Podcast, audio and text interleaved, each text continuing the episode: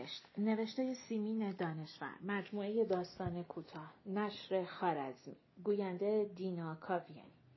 مردی که برنگشت. قسمت دوم. تاکسی ایستاد و هر سه از پله بالا رفتند و وارد اتاقی شدند که یک عالم مرد با امامه و بی امامه روی سندلی ها و پشت میزها نشسته بودند. محترم و اشرف سادات و پدرش هم نشستند. مردها هی آمدند و هی رفتند. هی دعوا کردند و هی آشتی کردند. این کار چند تا زن هم آمدند. محترم خوابش گرفته بود. چشمهایش را روی هم گذاشت. دم غروب بود که اشرف با مشت کوفت به پهلویش. از جا جست به اتاق کوچکی رفتند و نشستند.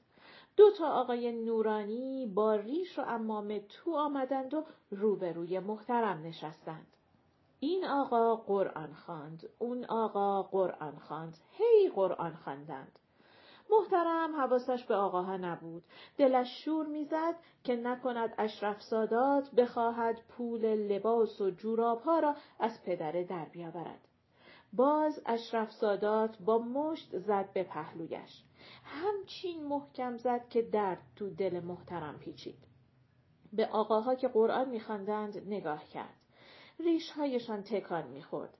مثل اینکه اسم خودش را هم شنید. اشرف سادات گفت بگو بله دیگه. محترم گفت بله دیگه. بعد دو تا مرد تو آمدند. یکی جوان، یکی پیرتر. مرد جوان یک قوطی شیرینی گذاشت روی میز. سرش را باز کرد.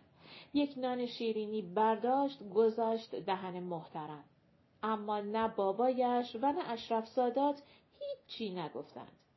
اشرف سادات پا شد دست محترم را گرفت گذاشت توی دست مردی که جوان بود و همه رفتند و او هم خواست برود اما مگر مرد دستش را ول می کرد. آخر سر محترم گفت دستم رو ول کن برم. مرد خندید و گفت کجا می‌خوای بری قربونت برم؟ مگه تو زن من نیستی؟ مگه آقا عقدمون نکرد؟ محترم تازه خبردار شد که آن همه دردسر برای چه بوده و شب که با ابراهیم در یک رخت خواب خوابیدند تازه فهمید که دنیا دست کیست و بعد که شنید پدرش اشرف سادات را عقد کرده علت حاتم بخشی های او را هم دانست. زندگی با ابراهیم خیلی بهتر از زندگی در خانه بابایش بود. محترم به قول همسایه ها یک هو استخوان ترکانید. توی آینه که نگاه می‌کرد ذوق می‌کرد. انگار از لپش خون میچکید.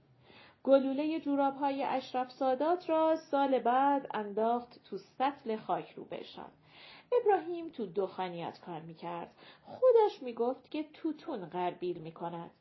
محترم هر جا می نشست می گفت که آقامون ادارجاتیه.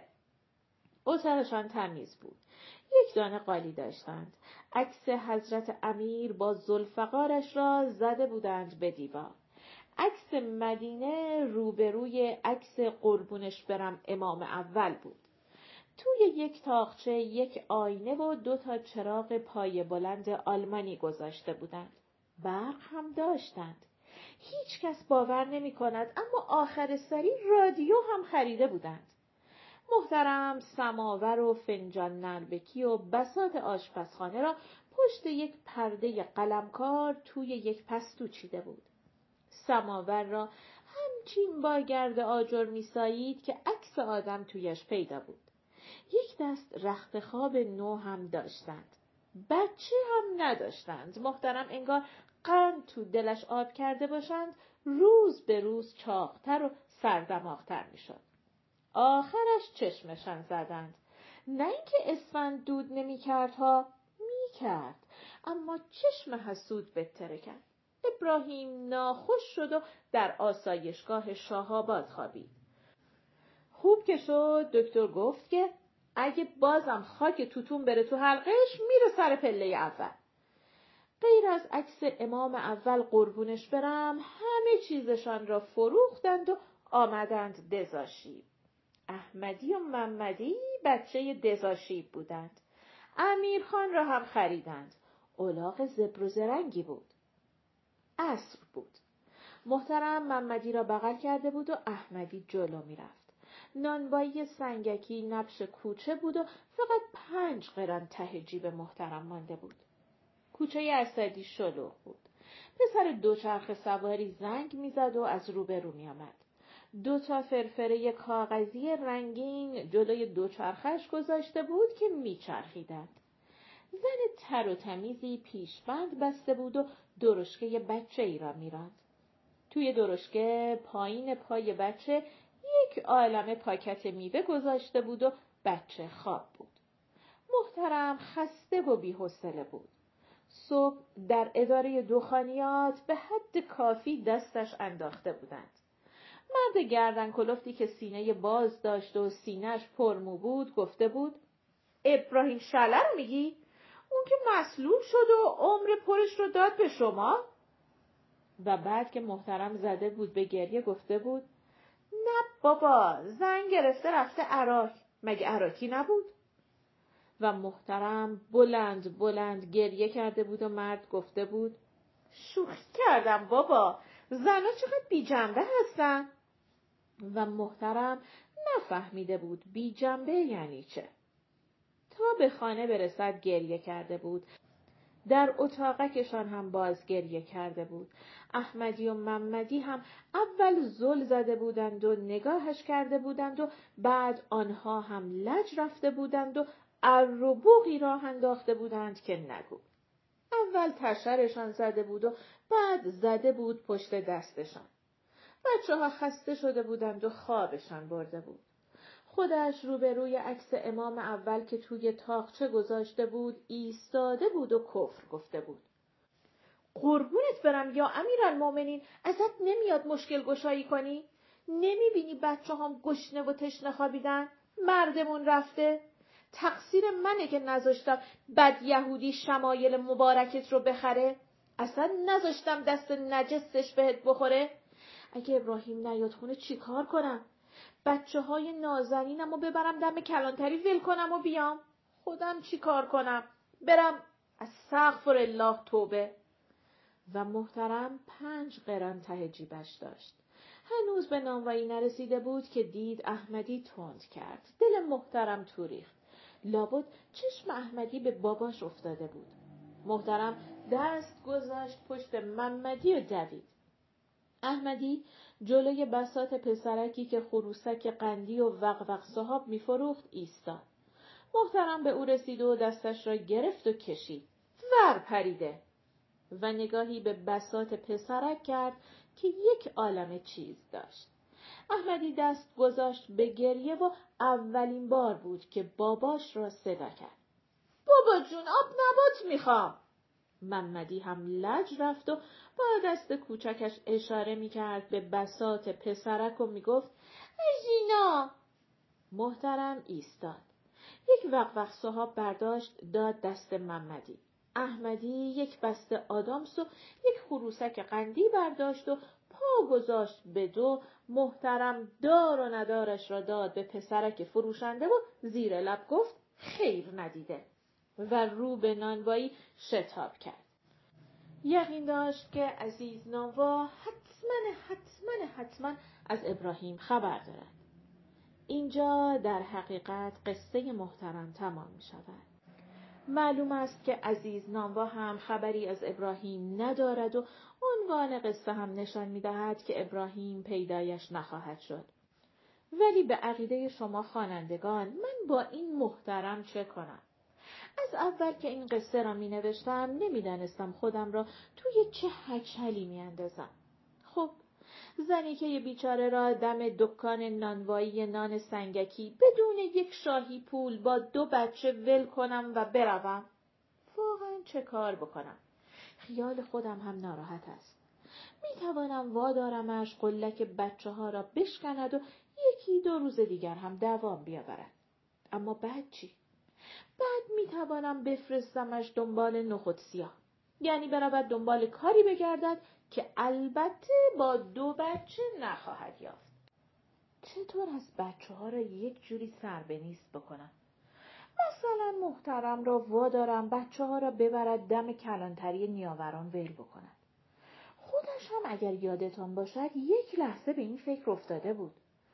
دمدمه های صبح این کار را بکند و همانجا هم بایستد و زاغ سیاهشان را چوب بزند تا یک آدم به قاعده برسد و هر دو را وجه فرزندی بردارد.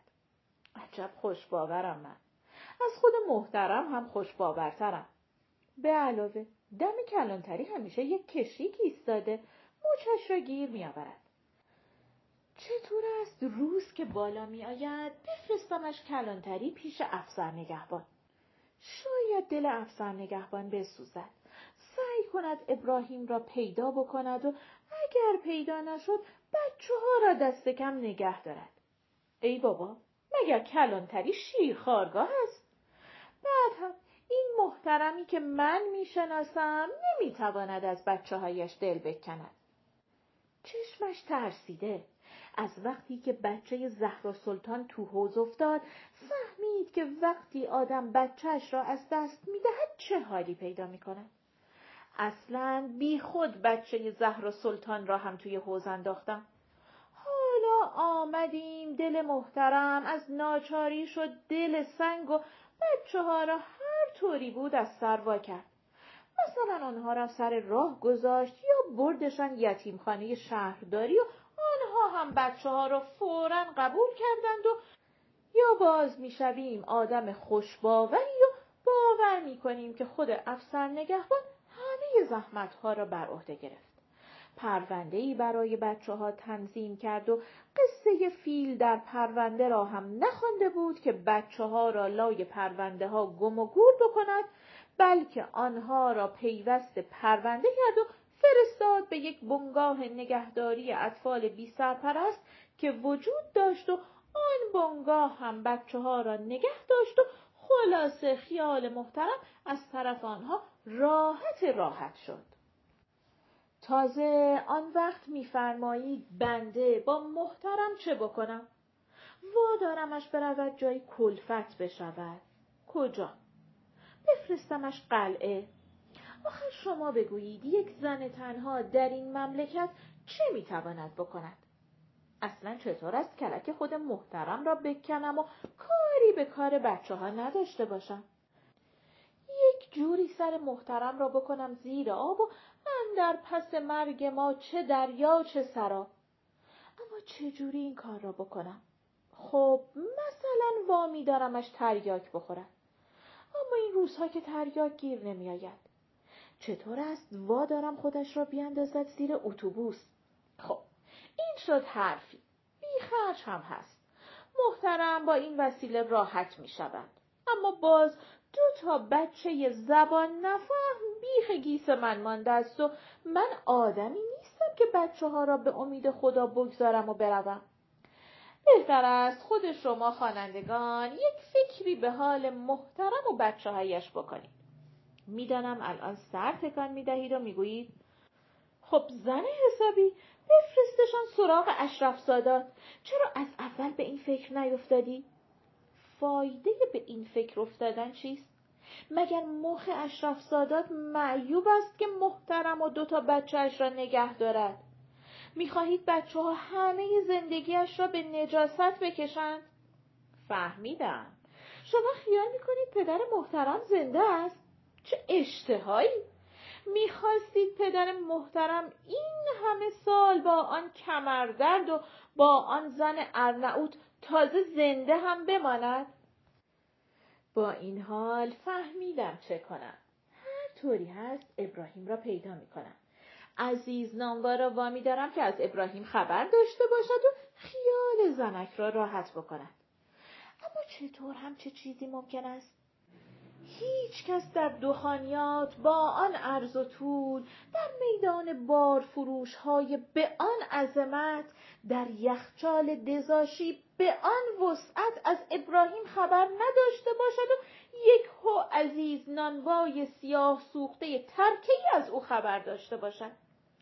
با این حال مجبورم ابراهیم را برگردانم سر خانه و زندگی و زن و بچه هایش باور کنید اگر زندگی محترم آنقدر وابسته به مردش نبود هرگز کاری به کار ابراهیم نداشتم. گور پدر ابراهیم هم کرده. اما چه کنم؟ دیدید که این زن بیمردش چقدر درمانده است؟ و تمام زنهای مثل او اگر مردشان برود نمی‌دانند چه خاکی به سرشان بریزند. پس ابراهیم را برمیگردانم. تازه به صلاح خودش هم هست. گیرم امیرخان را فروخت و چند روزی هم با زنی که انگشتر بدلی بهش داده بود رفت عراق خوشگذرانی. آخرش چه؟ خود زنک ولش می کند دکان نانوایی شلوغ بود عمله ها مهلت نمی‌دادند. عزیز دم کوره عرق میریخت و نان در میآورد. محترم با بچه ها به انتظار ایستاده بود. عزیز نانوا می شناختش و اگر چشمش به او میافتاد از کار دست می‌کشید خدا خدا می‌کرد که عزیز خودش یا احمدی را ببیند. گاهی احمدی نانشان را می‌خرید نسیه و بعد ابراهیم می‌رفت و حساب عزیز را می‌رسید چشم محترم به کوره بود که صدای زهرا سلطان را شنید. خواهر کجایی؟ از بس دنبالت گشتم از پا افتادم. یک ساعت ابراهیم اومده تو حیات نشسته منتظرته. محترم نفهمید چطور دوید.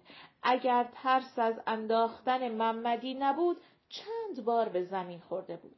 خودش را به خانه رساند. ابراهیم را دید که شلاق امیرخان دستش است. شلاق را تکان می دهد و جلوی در اتاقشان نشسته. محمدی را انداخت در بغل ابراهیم.